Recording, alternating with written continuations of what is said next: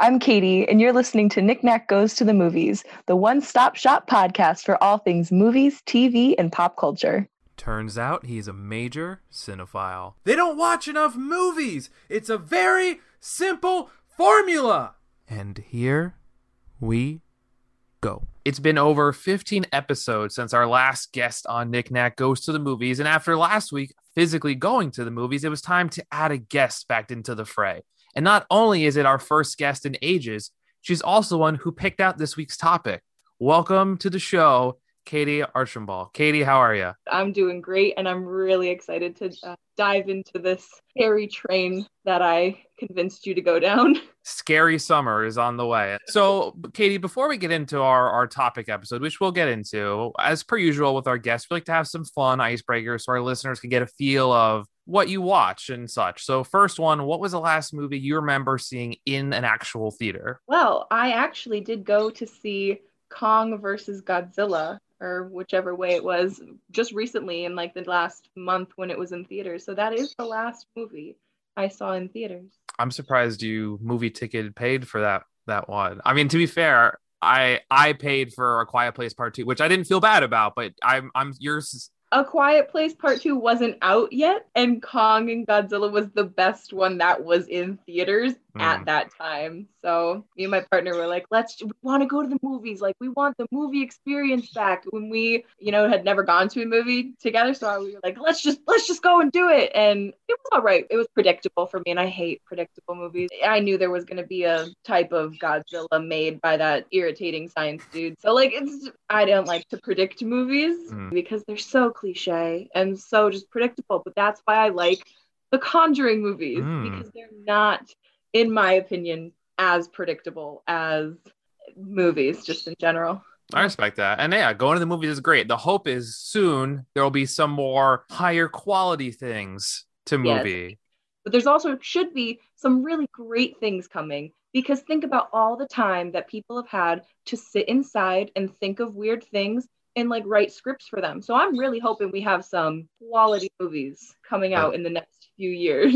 The future is bright, we can say. So, beside the Conjuring rewatch, which we will get to, what else have you been watching these days? I've been watching a lot of Disney Pixar. So, I've been watching like Coco mm. and Moana. I watched Up, I think all in the same day, along with Inside Out, just like one after another. I really don't think I stopped crying for more than 15 minutes just because I I love animated like Disney Pixar movies. I think they're just so adorable and they always have a message and like yes, they're kid movies, but they're totally not kid movies. They have humor in them for adults. The animation style has gone up so much since like older Disney Pixar movies. I just appreciate them and I enjoy watching them that's an emotional ride. Some of those movies, Coco oh. is a near and dear to my heart. You went in a different direction for after the assignment of trying to get away from horror, where seemingly I have doubled down. I tried restarting True Blood, which I never finished past season one. I love that show. Did you finish it? I don't want to. I've seen like season one once, and I'm restarting season one. So oh, no, not at all.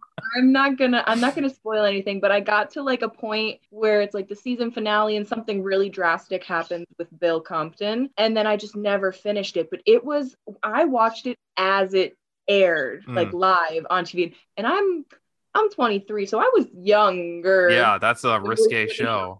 Out, and it's a very risque show, but I love. Va- I've always loved vampires. Get me in with the the Twilight. Probably watched it six times the day that it came out on DVD. The Vampire Diaries originals, just all of the. I love vampire stuff. So True well, Blood was totally in there for me. The other one I've been watching is The Strain, which is like vampires, but if it was a plague epidemic, which is like so good. I'm not. I'm still the first few seasons, and it was it different, but super eh. cool, super intense, and like I don't. So great good. thinking came, went into that show, especially yeah. now because pandemics. We're used to them, so now it feels it, it's even better to watch it. I watched. Uh, it's not really vampires, but it's vampire slayers. I watched Van Helsing. oh, the sci-fi show. Yeah, yeah, and it was pretty good. I didn't watch the new season yet, but from where I got to, I was like, I watched it in a few days. It was like it was binge worthy for me. I I liked the characters. Like I will just say, I don't know their names, but they it was good. It's, Van it's Helsing it's gotten a little weaker unfortunately. I feel like most uh, sci-fi shows kind of like they crash because they don't know how to finish a show unfortunately. i'm a book person. I am notoriously would rather read the book than watch the show or movie just because books always do it better and the movie in my head never fails. This week's topic in hand not exactly superheroes. No, you know, I'm sorry. Ed Warren, superhero, so good. We will for sure talk about that that actor Patrick Wilson, but to this topic at hand, I thought it was going to be a little too scary. Up to this point, for me at least, seemingly the scariest thing I think I had seen was The Haunting of Hill House on Netflix. Maybe I mean, that's kind of on par with The Conjuring, but you convinced me to give this franchise a go with some actors I for sure knew their work, and with the latest film, The Conjuring made me do it. The Conjuring the Devil made me do it. Yeah, uh, I had the chance to have another guest. Katie, you made me do this topic. the first thing you had said to me were like, no nuns, no dolls. And of course, there's nuns and dolls.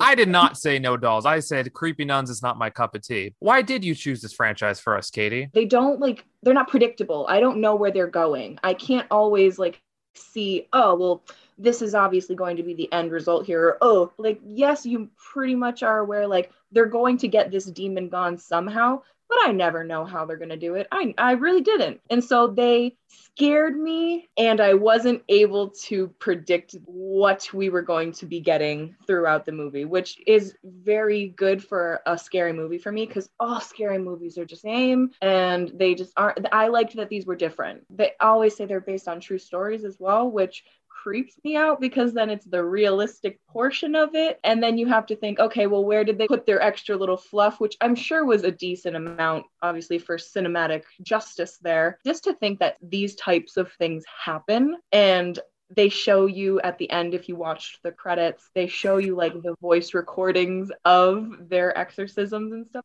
i'm sorry it just it gets me it gets me it just reminds me like be a good person. Don't welcome the devil into your house. See, I took the angle of saying, I'm not going to go into the it's real thing. I did not listen to any of the credits end, and it was it worked out better. I just said it was a movie. I said, wow, what a movie they came up with. So for the most part, I love a good chronological watch through. You know, Marvel, I know you don't know that as well. Star Wars, maybe the Fast and Furious movies. It's tough to keep track of which one happens first, second, third. They're just car movies. Who knows? But from your meme schedule, I figured we were both watching this chronologically. Clearly, you went in a different direction with that assignment as well, which is fine. I only made the recommendation. I had no idea that the Nun or all of the animal well, yes, the Annabelle franchise, but like I didn't watch that. I don't do creepy doll movies. Mm. I don't. So I stayed away from them. But having had seen the con the first two conjurings, I knew like this is a good series. Like and i was totally fine with just doing the first they're like just the conjurings but now if we're going to do the universe we're doing the eight movies. Even though one of them really doesn't fit in at all it was not good. From what i had already seen going through chronologically it made me feel like yes this is something that makes sense to do. But would i recommend it again Never. no Never. No, I would never rec- no. Yeah, there's two ways to watch it. Chronologically in terms of when they were released. Yes. Chronologically in terms of the universe. No. No, mm. let's not do that again since I did it that way, un- unfortunately, um, and I'm sure we'll talk about the order. We will we'll kick things off chronologically. So let's start with a movie that probably freaked us both out the most. I would say, The Nun. It messed with my faith. First off, when you saw the the leading lady in this movie, played by Vera uh, Farmiga's uh, sister, Taissa Farmiga, did you did something click in your mind? Did you recognize like, oh, she looks kind of similar, or she has the same power? I recognized that she was from American Horror Story. That's where I knew mm-hmm. her from. I didn't can make the connection between the two lady actresses. are you saying that the nun from the fir- like the good nun who Mhm. wasn't a nun at the time, she was in training. But the thought is, and it's not proven yet, there's this idea that the sister also had that same kind of power. The question is, are they long lost relatives? You know, is, is there a descendant line? And it, it's not been said. But yeah, I did notice because she was seeing things. Like she really was some sort of empath, some sort of sightseer or clairvoyant that saw these living people that were all dead the whole time, which I I didn't see that coming. I didn't. As much as I may not be a huge fan of the nun, I did think that twist was pretty like pretty Mhm. good. I Mhm. will say, coming with this movie first, I kind of look back on a lot of things and how every other movie it feels like you kind of have the world around you. In this movie, it's kind of isolating, kind of oh, you're you're stuck in this little nunnery. And there's kind of that claustrophobia, which is like, okay, it's kind of different compared to everything else. But it's also so far in the past, you're kind of like, okay, what's I couldn't connect to it as much. the nun was this Valak character that we were seeing in the second Conjuring, and so this is its origin story, and this is where it came to be. So that I respected that portion of the movie, having been like, oh my gosh, this is where this demonic entity was brought forward, and then having thought that it was exercised and it was gone but in reality it went into the gentleman Frenchie, yeah, right? Frenchie when um Lorraine and Ed Warren like that connection was just it totally brought together like why they did the exorcism on him and like how he got to be possessed by this demon and that's the initial encounter that Lorraine has with this terrible it was it was such a good backstory for what already had existed just the uh, the creation of it. And yeah that's something I appreciated then getting into like the first conjuring movie like coming into oh like that's frenchie. Like we just saw him in the nun and now we're seeing him in the beginning of the con it, wa- it was a cool connection for me. So i made that connection quickly but didn't think of the connection between the nun and lorraine potentially being relatives. For me it was okay here's this nun and these people that don't matter until four movies five movies down the road which was not great. It's like a weird origin uh-huh. story that barely mattered yeah absolutely if i were watching it in the order that I prescribed we watch it, having Mhm. not seen the other ones, I definitely would have been confused. And it's not as good if you don't know where this guy, which I didn't know where that guy was coming from. But once I saw it again, I was like, oh, wow, like this makes a lot more sense in terms of the ending where you see that little thing on the back of his neck and it's Yep. the demon mark. That made more sense once I saw that first Conjuring movie again. So i think standout moment for me uh, un- unrelated to a lot of it because i think a lot of the scares outside of the nun existing I-, I don't think some of the scares were all that stellar i did think the bell thing when the That was mine too. Ideas and concepts that these movies have, they're so small and minor, I feel like to some people, but for me, they stand out. Like this guy being transported into an undug grave and a spirit being able to do that. And them prefacing it or foreshadowing it with the explanation of this is what would happen. They would ring the bell if they were accidentally buried alive. So then you have the nun who's like, am I just hearing bells? And is this, you know, a demon or a ghost messing with me? Or, oh no, the priest is actually buried alive. And so that's also what I I wouldn't have gone to that graveyard. No way. No way. no, I wouldn't be there in the first place, but no.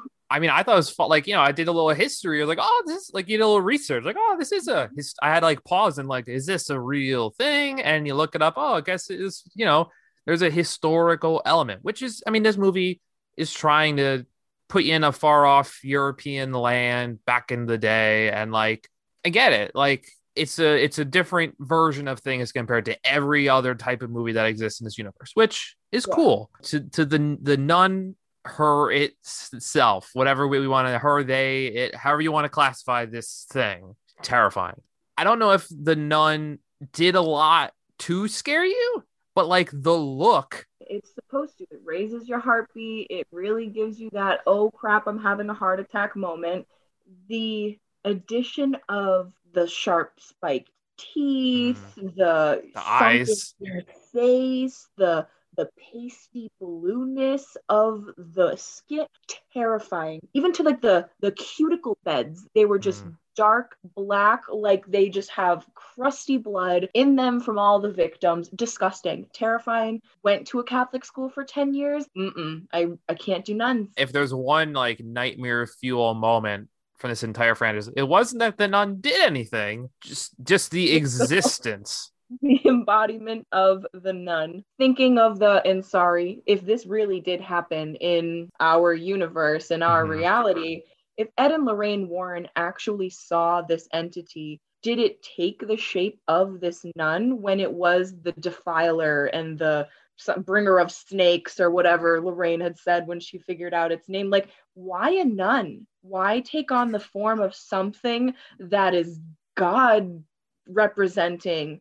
Did it have to do with because it was brought forth in that convent? And its original like form that it took was a nun to blend in with other nuns? Yeah. That's I, that's my only thought but it's just why would it keep that form? It's so, like i'm all set. I'm all yeah. set. i mean i i think they try and once again if we're gonna say the conjuring one two three happened the assumption is this nun thing, you know, it, it doesn't feel as documented because obviously. If it was back in the day and there wasn't as much either communication or written record, or this was just sort of like, let's say, even like a normal thing that people would just be isolated and out in the country and would just all die. Yeah. It, it's quite possible. Uh, this story, definitely compared to others, was more fictitious, was more you know we need beginning story for this entity that's in so many other of the movies but i i don't know. Yeah. Could it have happened? Absolutely. Do i want to believe it happened? No not at all. No. I not mean and and most scary movies go in the vein of saying okay as long as you don't go to this camp this certain part of illinois whatever the thing is you're probably good. This one don't go to a, a nunnery in eastern european. That seems isolated by itself i guess I don't know if it's from watching this movie. Just just let the nuns do their thing. To the to the big uh fight, right? Because the thing is, there's not really a big fight until the end. But I don't think any of the movies other than this really had a fight kind of moment, right? Would you say? Maybe the La La Llorona one. the, the La Llorona one. We'll get to it. That one if you don't want We'll get to it. I think the third Conjuring sure. was a different type of fight. Um, one that I honestly can't wait to, to get, get into. into. no, I don't. I don't really think they all had like interactions mm-hmm. where a mm-hmm. possessed person is sort of attacking you, but not really a fight like we saw here with like multiple people are engaged and there's just a really heavy moment of this demon might actually just win, which was totally a possibility in my head. Like, I don't know if these people are going to get out of here. They might just die, and this is the story that is the creation of this demon I was completely ready for that.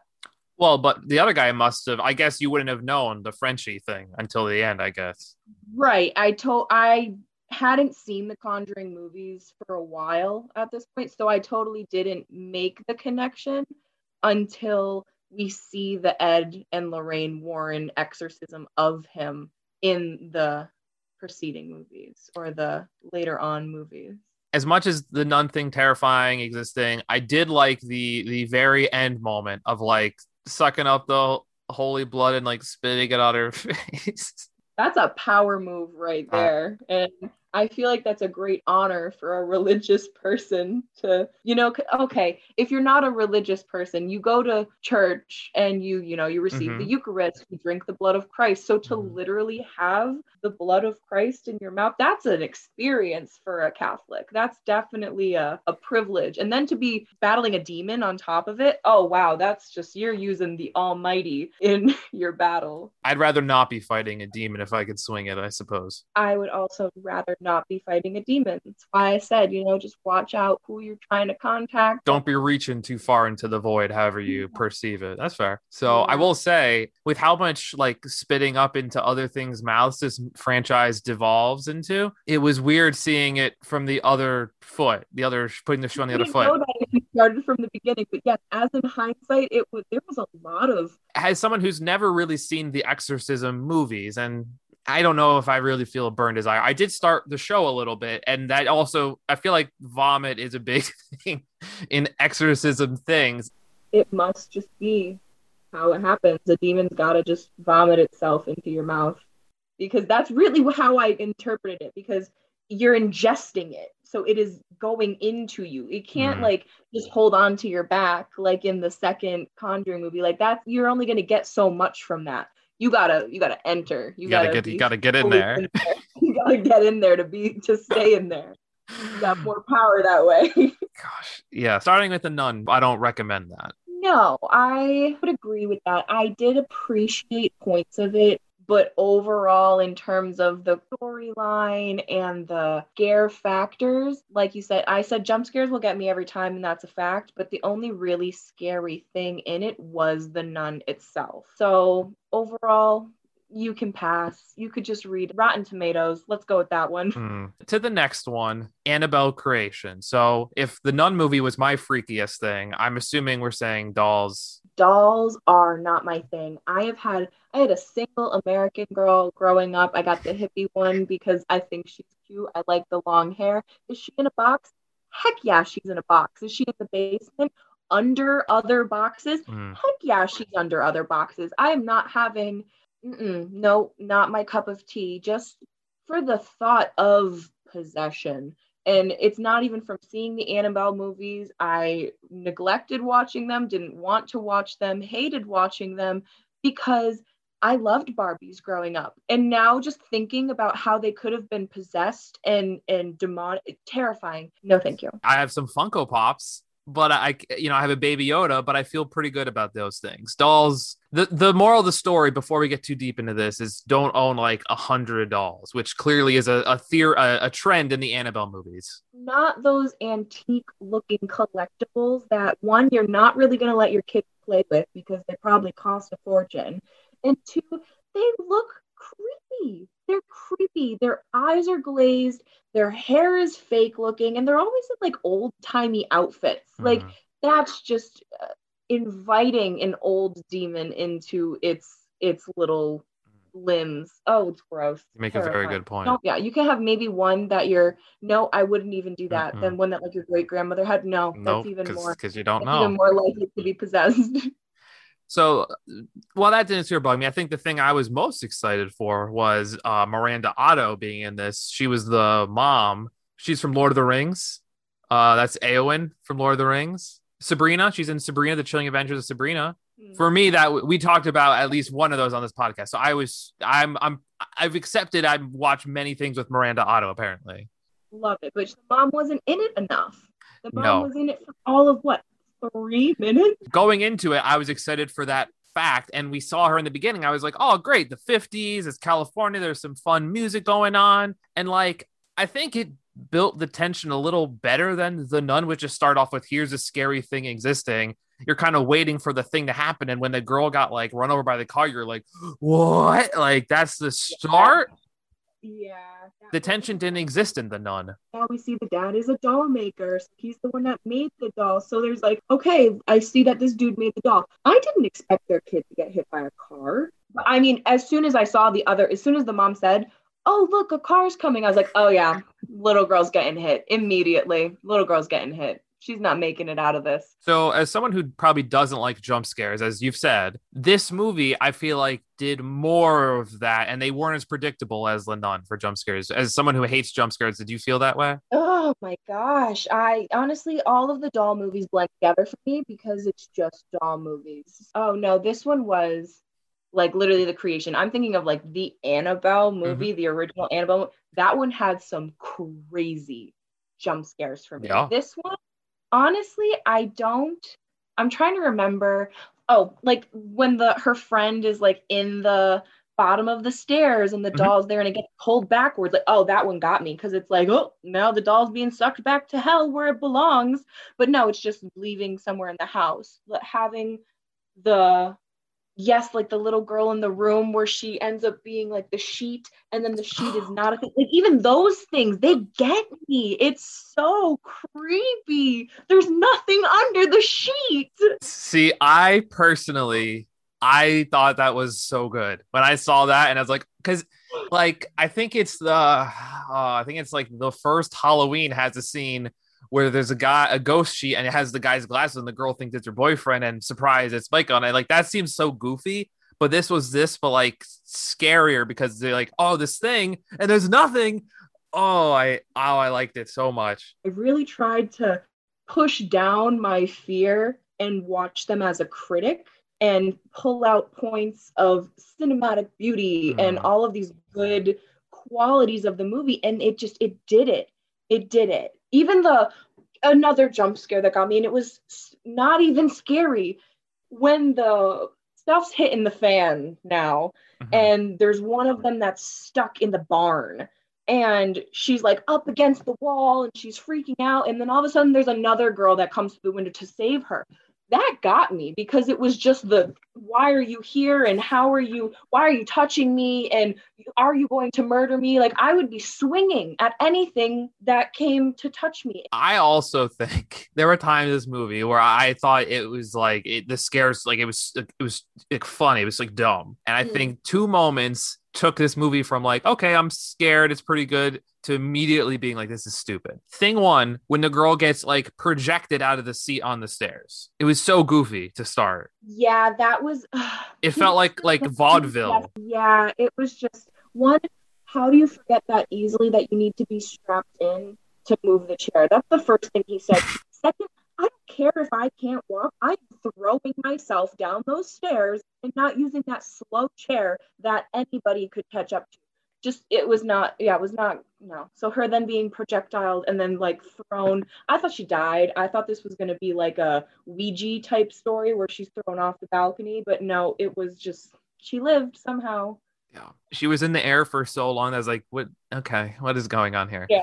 Then the I think and I don't know if this is true for you too. The dawn, the scariness of not seeing things was better when you saw the thing. I was like, the thing looked bad. The demon looked bad. There was not a single form of the demon that was consecutive. So it made it less scary for me. There's one where it's a person. There's one where it has horns. There's one where it's a giant stick-like person. There were two, men, and then there's the doll in general. That's at least four, and I'm I know there were the wedding dress one. Like mm. there's too many versions of this demon for me to categorize it as one thing, and then oh, that's scary. You do you know what I mean?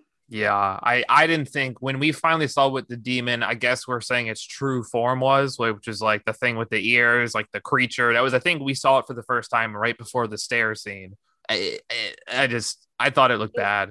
I'm more terrified of the doll than I was of any of the demonic forms. Yeah, I, I guess I thought compared to like I starting with the nun, which was the scariest looking thing you'll see the entire franchise. This was not mm-hmm. that, and I think the craziest part for me was I think the logic jumps that I feel like I had to take sometimes of saying, oh, things are happening in this house, time to leave.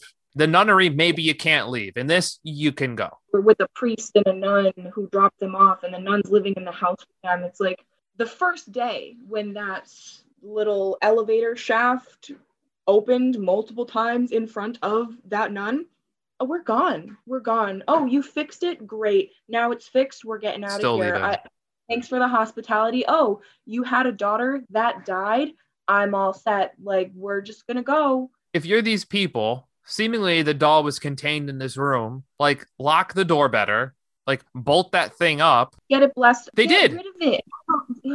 They get well, it blessed, but still, the demon still had enough power to open it, open the girl's door, open the door to like lead the girl to the house, have her find the key. Like the demon did all that. She didn't just find those things. There's some entity power that led her to be curious about it. That like obviously she was lifted up. Like all of these things, it wasn't well contained enough. Like the Warrens contained it in a shelf in a church thing that they got mm-hmm. from the chapel and it's still really wasn't enough to contain this thing. It needed to be exercised immediately. Yeah, I, I, I think there are moments of this movie that are good. I think there's a lot of moments that are like okay. And mm-hmm. I think the crazy part, how stupid do you think that priest at the end felt when like, oh, it's just a doll now. Who wants it?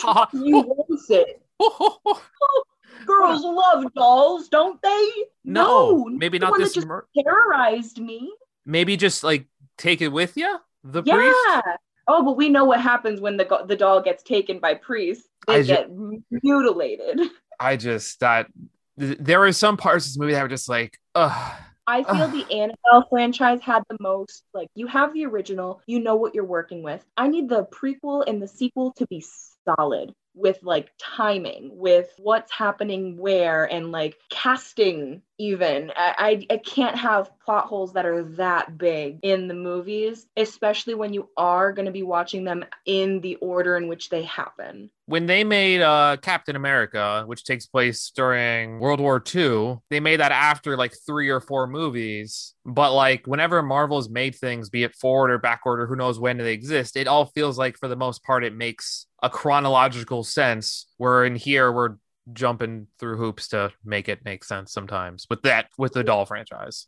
the whole at the end the girl gets adopted and she's possessed. It takes how many years for this demonic possession to lead to the killing of the parents? Then in the original annabelle movie oh it's the higgins daughter the whole time. They have pictures when she was younger looking than when they adopted her in the original. Like those are things that you can avoid and should have avoided for the prequel purpose like you can make the girl younger I think because it needed a lot of flashbacks to get us going, which is totally fine to figure it out. But thankfully, that kind of tied into the next movie, Annabelle. Like it, it, it got us there. Yeah, and that that got take it for face value sometimes, take it for what it is, and just say they did their best. But sometimes I need I'm a perfectionist. I need perfection with these things. So when when we did get to uh Annabelle, the main film, if there if there's an Annabelle trilogy, this was sort of the main one, depending on how everyone to count the conjuring. So same thing. I you know, I like to look at who's in the movies. I think I was excited for Patrick Wilson and Vera Farmiga like getting into it and when you watch them in this way you're like okay they're not here they're not here they're not here like that was annoying to see creepy nun and two doll movies before that so when i went through this list i was like okay um the lady from luke cage alfre woodard who is like the main like bad lady villain i guess cool you know but it, it felt like i was like working hard to get to these I hated the Annabelle movies. I will say it 15 times just because I don't do dolls. But again, I took it as a critic, and one of my favorite two things for Annabelle, I absolutely loved. The mom's in the room, and the door to the baby's room opens, and there's a little girl standing there, and she's like, How did you get in my house? The girl starts running at her, the door starts closing, and the woman Mhm. runs into the room. That is beautiful. That is so good. It was scary enough having anyone run at you, but to have it be a time warp like that, absolutely fantastic. Ooh, ooh, that got me. It was so good. don't get dolls get No. funko get No, funko pops instead get beanie babies whatever you want don't get dolls not even beanie babies. Anyone wants beanie babies? Hit me up.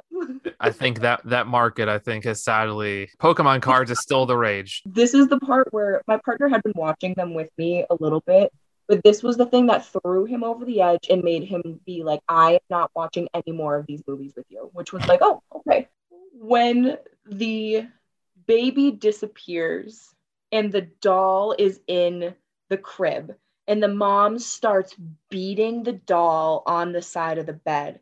And then the doll becomes her child. Mhm. like she was beating her child the whole time. That as a future mom Mhm. would be the worst. I just killed my baby. Like she this doll manipulated her mind to the point where she made the doll look the baby look like a doll. And then once it turned like i was really like she just killed her baby. Like this woman's going to jail and she's going to end up hurting herself because she just murdered her child. But then the baby turned into a different doll and i was like Whew, okay we're good. But for a minute there i was absolutely like how could they put this into a movie how could they they morally put this into a movie Well, uh, as as another show that I, I I just started called Them. Have you heard of Them on Amazon Prime? no but i have amazon prime Mm. I, well, No. knowing knowing that that scene did that to you, there's a worse version of that scene in them. Think of like Lovecraft Country, but less um fantastical horror and more like hardcore ghosts and and there's a scene that tops the scene that you were just uh horrified by in in surprising fashion there is a scene that if that scene messed you up this would would be worse I, I was definitely doing a little like movie talk, like talking at the movie. In in this more, like I don't really talk at movies. Like if I had seen The Conjuring in theaters, I don't think I would have been talking at it. But in this movie, I was like, "Come on, do like get out of there, get out of there, come on." Being a bystander and as someone who's watching, like that's exactly what the director wants you to do. They want you to like think, how stupid can this person be? Just leave, or like, how can you let this happen? Like, just just stop oh, like in Annabelle, the door, the elevator door that keeps opening at the basement. that that they did it like four times too. I'm like, take the stairs. Just take the stairs. Hold the button. Just do what I don't know, but it was that was a comical moment for me, but still ter- like if that's happening to me, I'm terrified. I've hit the button, I've closed the doors, and it's not moving. Why? what on the other side is like, gotcha. Or you're really tired. You've had a long day at work. You're so tired. You don't even ah. know what you're pressing. oh my God. It just, that was something where I was just mixed about the whole, this is comical, but that's also really terrifying if we want to talk about something that if there's one moment in this movie that stood out to me and it's not anything scary but I, I, have to ask your opinion. There's a part in the beginning when they're in the house still where there's a snack involved. It's dipping pickles in mustard. Uh, i'm the biggest fan of pickles. I love them. I get pickles at the biggie every year. I can't wait for the biggie to come back by the way. Very mm-hmm. excited. Never in a million years would i put mustard on it. It would need to be like a spicy brown or like a, a not even a no no you just don't do that to make it acidic with acidic. I've thought about that for that was the the one thing that stuck in my mind more than anything else in this movie. And I thought about it for a while. I said, okay, well, you put pickles and mustard on hot dogs sometimes if you get the the long ones. I've never seen a yep. long pickle for a hot dog. I will believe you, but no, nope. I'm not even a relish person, and I love pickles. Relish is weird. I yeah, relish is a little weird, but but this yep. was more than that. This was dipping the pickles like full on like hummus pita style. Possibility of let's say you're making a pickle from cucumbers you grew in your garden, which I do every year, and you add maybe like mustard seed to mm-hmm. the brine, maybe that's something I would potentially do. But no, I wouldn't dip my pickles in mustard.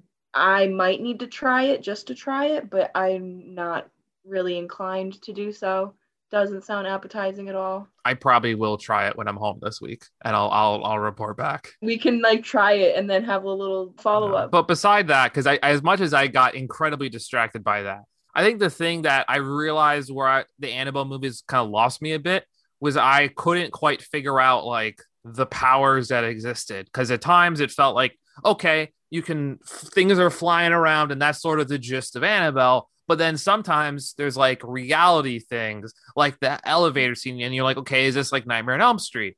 Like I just couldn't grasp what was happening, and it didn't feel like there were rules. Like I said, there were just too many forms of this entity that it didn't. It just didn't intrigue me really, and it didn't help that it was a subject that I absolutely despise. I hate dolls. Like put it in a stuffed animal for all I care, not a doll. Ooh there were parts to this movie, and I think this, like, thankfully, none of these movies are like two hours. Thankfully, they all were like an hour 30. Like, if they were, because they felt like they didn't have a lot to go, it just, the idea of making your main character the creature feature doesn't really work. And with like the first three movies watching chronologically, that's it. Uh, I just didn't. And like I was saying, I think my favorite part of the movie, beside the pickle mustard question I had, which was a big question, was like as much as we didn't see Alfre Woodard's character, that was kind of the friend who was trying to help the lady out when she had things flying all over her house. Mm-hmm. I, I kind of liked the the end was kind of like a like a wild moment of like, oh no, she needs someone. She's the mom, and it kind of in a crazy way, like it felt like it made sense in the end, but it took a while and a lot of things flying all over the place to make sense. I thought it was a very meaningful addition to the movie. The fact that we did learn about the backstory about how you know her daughter died and she wanted to die and um, I do forget the small parts, but the daughter basically was like, "Don't like it's not your time. It's not your time yet." She knew that it was her time when it came to this mother being able to save her child, which came full circle. You know, she wasn't able to save her child, but she's able to save the relationship between mother and child now, which was oh, I did I did cry from not being scared. I was crying because I was just it was so heartwarming. Was emotional. Yeah, it was emotional. It and was. I think some of the best horror movies, which is I think why we'll get more into some of the Conjuring movies comparatively, the the emotional angle, like unless it's like a dumb horror movie that you're just getting through. When when Right. Jason goes to space, it's just a dumb movie. Like there's not a lot in it, but yeah. the good horror movies have some catharsis and feeling in it, and it this was a bad-ish movie that had a little bit of catharsis and feeling at the end. Right. I also the dynamic around mental health because the the husband didn't really seem receptive to what the mother was going through. She was literally experiencing these to a normal person mental episodes and he just wrote it off like she's going crazy i'm gonna leave her like she's just acting cra- like from all like it must be post-traumatic stress and just not taking it seriously which even when it doesn't have to do with demonic possession and hauntings mental health is important and you Mhm. definitely need to communicate with your partners and your care team because mental health is important I think part of that is also in due to like the time period being in the Absolutely. 60s like like it does it's not good obviously but that i mean and that's any like horror period piece. As much as like when you like you know if you're watching goosebumps and the kids like oh there's something under my bed and the mom's like oh no there's not but there is. But like when you watch like the period piece ones you, they're normally more aggressive in the horror genre and like people are really like oh what's wrong with y'all? What are you doing? There's nothing there. Get Yeah. out of here you know or whatever people said back in the day. I'm walking here you know all that good stuff. It's the jersey in me it's the i guess massachusetts in you so, Katie, we've got through some of the the rough spin-off y we've got through the through the woods a little bit, through the thick of it. And now we're into Yeah.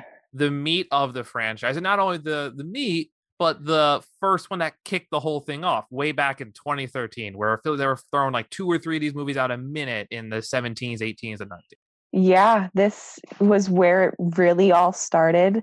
And to this day, I'd like spoiler alert, the first Conjuring is my number one. I absolutely think it is great. I love the story progression, the character development, being able to have not only the something's happening in this house, but learning about the family itself, just how they brought the family dynamics into the movie, seeing how they came together, seeing how they even the way that they like played. I just love I love family dynamics and I love that they made it such an integral part of the movie.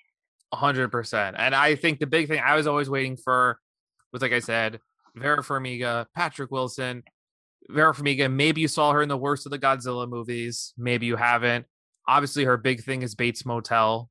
Uh, I think that was on A and E back in the day, and she's going to be on a Disney Plus show coming shortly. But I'll watch that one. Me and Disney Plus, we're best friends There- right now. there you go. and it's funny when you said, uh, I think you said Ed Warren's a superhero, right? That was what your your quote was a little while ago. He is. He is. He gets put in. And yes, Lorraine Warren also under that superhero category. I just Mhm. haven't been able to remember her name for the life of me. But Ed Warren specifically, he goes into these situations and he ends up having to do just the dirty work. He ends up having to do these exorcisms when he technically shouldn't be. They're not approved yet. They're in the works and he sees the the worst of the worst and is able to overcome and to help these people get through literally the most dark parts of their lives. And it's funny you say that though, because uh, he's been in a lot of scary movies. Like people say he's like the an unofficial Scream King, but he has two recent roles, both in the actual superhero genre, being in Watchmen's 2009 movie, and he was an Aquaman. So Aquaman is my favorite, and I still haven't seen the movie. So thank you, and I will watch Aquaman next. for for Patrick Wilson, I imagine. And oh yeah, like I'm a big Jason, Jason Momoa. Momoa. fan. yeah, I love Jason Momoa. He reminds me of just my Game of Thrones love, mhm. and he's oh my god, just a beautiful man, beautiful man. he was. Yeah, you're not wrong. No, and I know uh, people don't really like Aquaman because they're like, oh, he talks to dolphins. What else can he do? Oh. I love Aquaman. I don't even care that I don't like superheroes, and that's probably why I like Aquaman because he's like the underrated superhero. to be fair, non-blonde Aquaman is is like they made Aquaman cool because Aquaman was very uncool. He looks Aquaman cool. always cool to me. I love him. Blonde orange spandex like oldies Aquaman does not does not is not it. Well, that Not brings me to like Mermaid Man and Barnacle Boy from SpongeBob. Like he Oh, totally that's like different. Mermaid Man is totally just old Aquaman. Like that's a thing. Yeah, that's gotta you- be a thing. but it's goofy, so it works there. Where real Yeah. Aquaman, real Aquaman wasn't, I don't think, intended to be goofy. They, no, they just they just did it wrong. Jason Momoa makes it cool, thankfully. Jason Momoa makes everything cool. He really does. He really does. So- like that commercial that was in the Super Bowl where he like takes off his arms and then takes Yep. off his hair. I love that commercial too. I'm Oh. still just like, wow, that's Oh. great that he they did that to him and he let them He do let that though. Like that's funny. That's really funny that he just don't have the abs, he don't have the the buffness, he can't. But oh, funny commercial, funny, funny, funny. So I think one thing I noticed, and and you're a bit of a, a music person as well. There's Mhm. a lot of good music in the main Conjuring movies, like, and not just saying like orchestral, like like the music feels like it adds. I feel like I added like a couple songs from the movies because like to my Spotify because of the movie. Yeah, there definitely is. I think music has a lot to do with scary movies just in general. And you can take it multiple ways. You have the, oh, there's the change in the music. You know something scary is going to happen. Now you're bracing yourself. Or you have, oh, there's no music right now. And I'm totally going on the orchestra part, even though you're like, no, the other music orchestra parts. Uh, there's no music at all. And you're waiting for it. And then the jump scare comes, and there's the scary crescendo of just flutes and drums and sim- just the scariest noises you could ever imagine. It just intensifies the scare. Yeah. What What's your opinion? I'm going to ask you a question. What's your opinion of the music? Would you prefer like the silence? Or would you prefer the change in the ominous music begins? Well, I was actually going to talk about like the music that doesn't necessarily matter to the scares, but builds on like the either scene setting or like emotional catharsis parts. Like I, I, the one that's coming to mind recently, because I feel like I've listened to it a lot now since, is from the second Conjuring when they're leaving, when they think they failed. The "I Started a Joke" song. I like that. Like it's like kind of sad, somber. Like you know, Mm, they think it's mhm. all made up and it kind of fits, and then they have that like catch twenty two aha moment. Like Mm-hmm. the the the music with words parts added to like the non-scare emotional part. But to answer your question, the silence I think is okay. I think the music is better to honestly play like with you, like it fakes you out with sounds, and then the real one happens in the side. Like Mm-hmm. Mm-hmm. I will say though, and and I don't want to go back to the nun too much because I don't like it, but when you think of music and these movies, nothing is more absolutely frustrating than the big like wow in the nun. Yeah, all I'm all set. Like that. Come on, Oh. and it that's also ruined it. It ruined it because it's like you're re- that's what you're going with. That's what you decided is going to be your scare music. Like that's so incompatible. Like I don't. I don't need that. I, I that, don't need that. that bugged me, and I honestly like that was the one thing that made it comedic was this stupid wah sound. I would rather have like the chorus, like the church chorus, Mm. but scary, shrill sounding. I don't really want to imitate it, but like I'm no, gonna no, that's try. probably Like, Oh, good. I'm not gonna then. Good. I, I get the. I think I get the gist. Just that terrifying, like high pitched young boy that hasn't hit puberty sound. Ooh, yeah, yeah, like. Yeah. Yeah. See, you can do it. I didn't want to blow out the microphone with it. I still have a little falsetto in my voice, even though I'm aging Yeah, out of it real that. quick. Um, so like you said, the family dynamic is so much better than anything I had seen up to this point. And I was annoyed Mhm. that there was like these little teases. You'd hear a voiceover of Patrick Wilson, or you'd see a photo of Vera Farmiga, and like you wouldn't have it. And when we finally got to them doing the thing, and I actually kind of liked it because I really the closest thing to this I had seen was some American horror stories like Murder Mhm. House and the the demon part of season two, which also had a nun. how about, how about, Mhm. how about Yeah. that? Yeah. But that nun was uh what's her is that Kathy Bates? No, no, no. The possessed one was like the one who was pure of heart. Oh yeah, yeah, yeah, yeah. Oh my just still.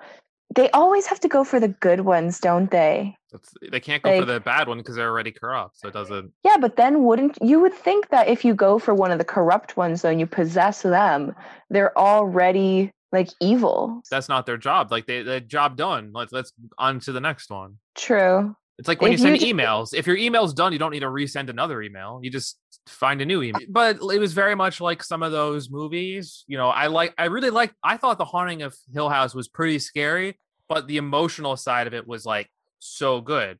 Yes, I completely agree with that. And that's the one that I, I think of. That's the comparison I make between the first Conjuring and honestly the second Conjuring with a different show or different universe is The Haunting of Hill House because it was just such a family oriented in the way that family dynamics matter and it just believing each other or understanding or being open to what's this possibility. It was it was intense. It was intense. And I think I almost think it was done better with the people investigating it not being like in the family, like having this other family who's obviously big and important in the show and the world, having to deal with the thing like not members of the family. I think that helped. It kind of Mhm. felt like ghost, like hardcore Ghostbusters. one of my favorite moments or not one of my favorite characters because like i really do enjoy the casting of the first conjuring but the cop the cop that was uh skeptical of Mhm. anything otherworldly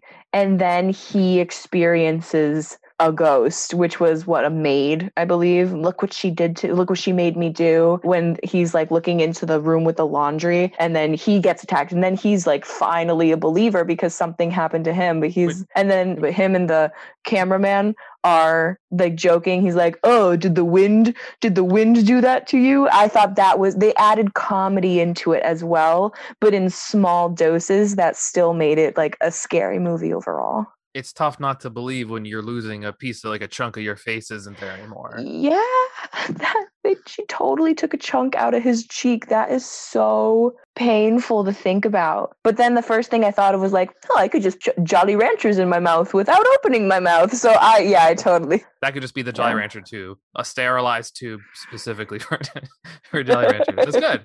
That's very that's very creative of you. But Yeah. in short, I think it's a really good movie. I do think like if they ever made a Scream movie that was like about haunted houses and not like real people, I'd be so curious the whole thing of like the rules when it's like when you know when there's a like a seemingly alive animal, then they're just dead. It's like okay, time to go. When like picture frames are moving, it's like okay, uh, time. And I get yeah. like they, they always it's always a money thing, right? Oh, all of our money's in this house.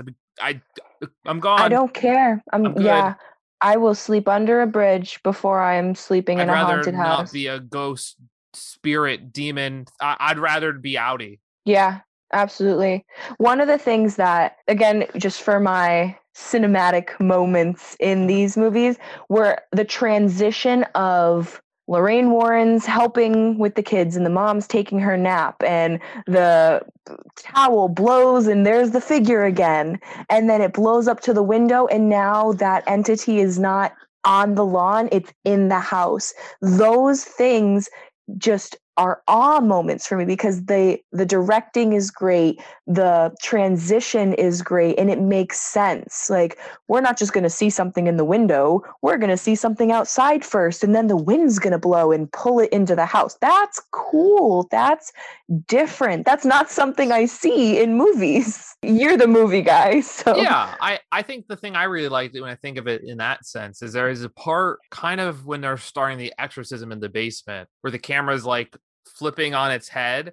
So you're like seeing the walking kind of it looks like on the ceiling and then it flips around. Like it kind of puts these there's these certain type of angles they call like there's a few like if you look at mm-hmm. a, like a person this a Kubrick angle from like a Clockwork mm-hmm. Orange like they're just you put the what's slightly tilted so you show something's off. They had all these like weird yeah. angles to kind of make you feel unnerved because it's not just a straight on camera and like I got so- some very as above so below vibes from mm. the camera angles. I, I I did I do like that movie as well. If you've never seen that one, that could be next. I, you know, I that feels a little too. I, I, don't know what my limit is yet, but the nun was pretty gosh darn close to my limit. There's no nuns. I don't think there's nuns.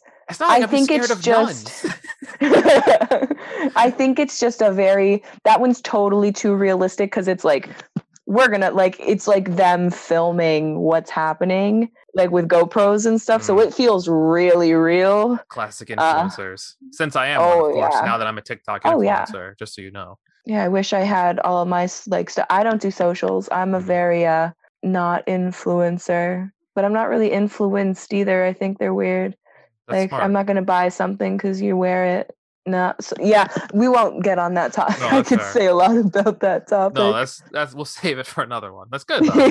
that's good. When when they make uh, there's a Netflix show coming out with a bunch of TikTok celebrities. That's literally I think just them being. And there's another one coming out on Hulu. So we if we ever want to delve into reality TV, I'm sure you could have a, a field day with that. I would have a field day with that. As someone who's maybe seen a single Kardashian episode and only because someone else wanted to watch it, I no Desperate Housewives, no Real House. Oh, Desperate Housewives is not what I meant. No Real Housewives. No, no, not none of that. It's Jersey not Shore. reality. Nope. I watched Jersey Shore for uh, maybe a few episodes just because it was funny, mm-hmm. but that's not reality to me. Like uh, reality TV shows are like Survivor. That's re that's really real out there when you are put in the jungle and you have to deal with the dynamics of having a a team and then not having a team and being like that's cool. That's like but it's still not reality. It's scripted. Like everything oh it's all scripted. I'll stick with my gordon ramsay cooking reality tv shows Love that, it. that works. That's my thing.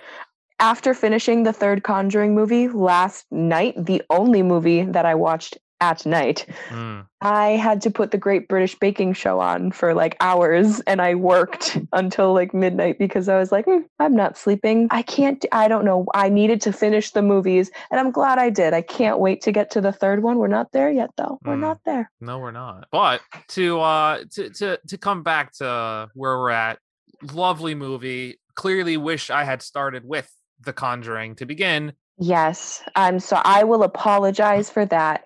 I'm sorry. Next time, I will make sure that if we're doing a series, we're watching them in the order they came out. Well, but I think this is also, I guess we'll have this little moment before we get to the the second half of these. I think for the most part, watching things in chronological order for me works. Mm-hmm. This was the only time I've ever had it where I was like annoyed watching it chronologically because I had to sift through some whatever movies to get to like the first good one. Where you probably right. said, "Oh, here's some good movies to start, and then here's some garbage after the fact. Well, yeah, throwing nuns and Annabelles at the end. Yeah, yeah, I would, I would, yeah, because then I wouldn't appreciate. I just wouldn't. I probably wouldn't watch them. Like if I have to watch it because we're watching it in order, that's when you're going to get me to watch The Nun or Annabelle cre- uh, Annabelle creation. Like if you those are going after the third Conjuring, even I'm not. I don't want to watch them because they're just not. They're not too. To par. Yeah, they're too creepy.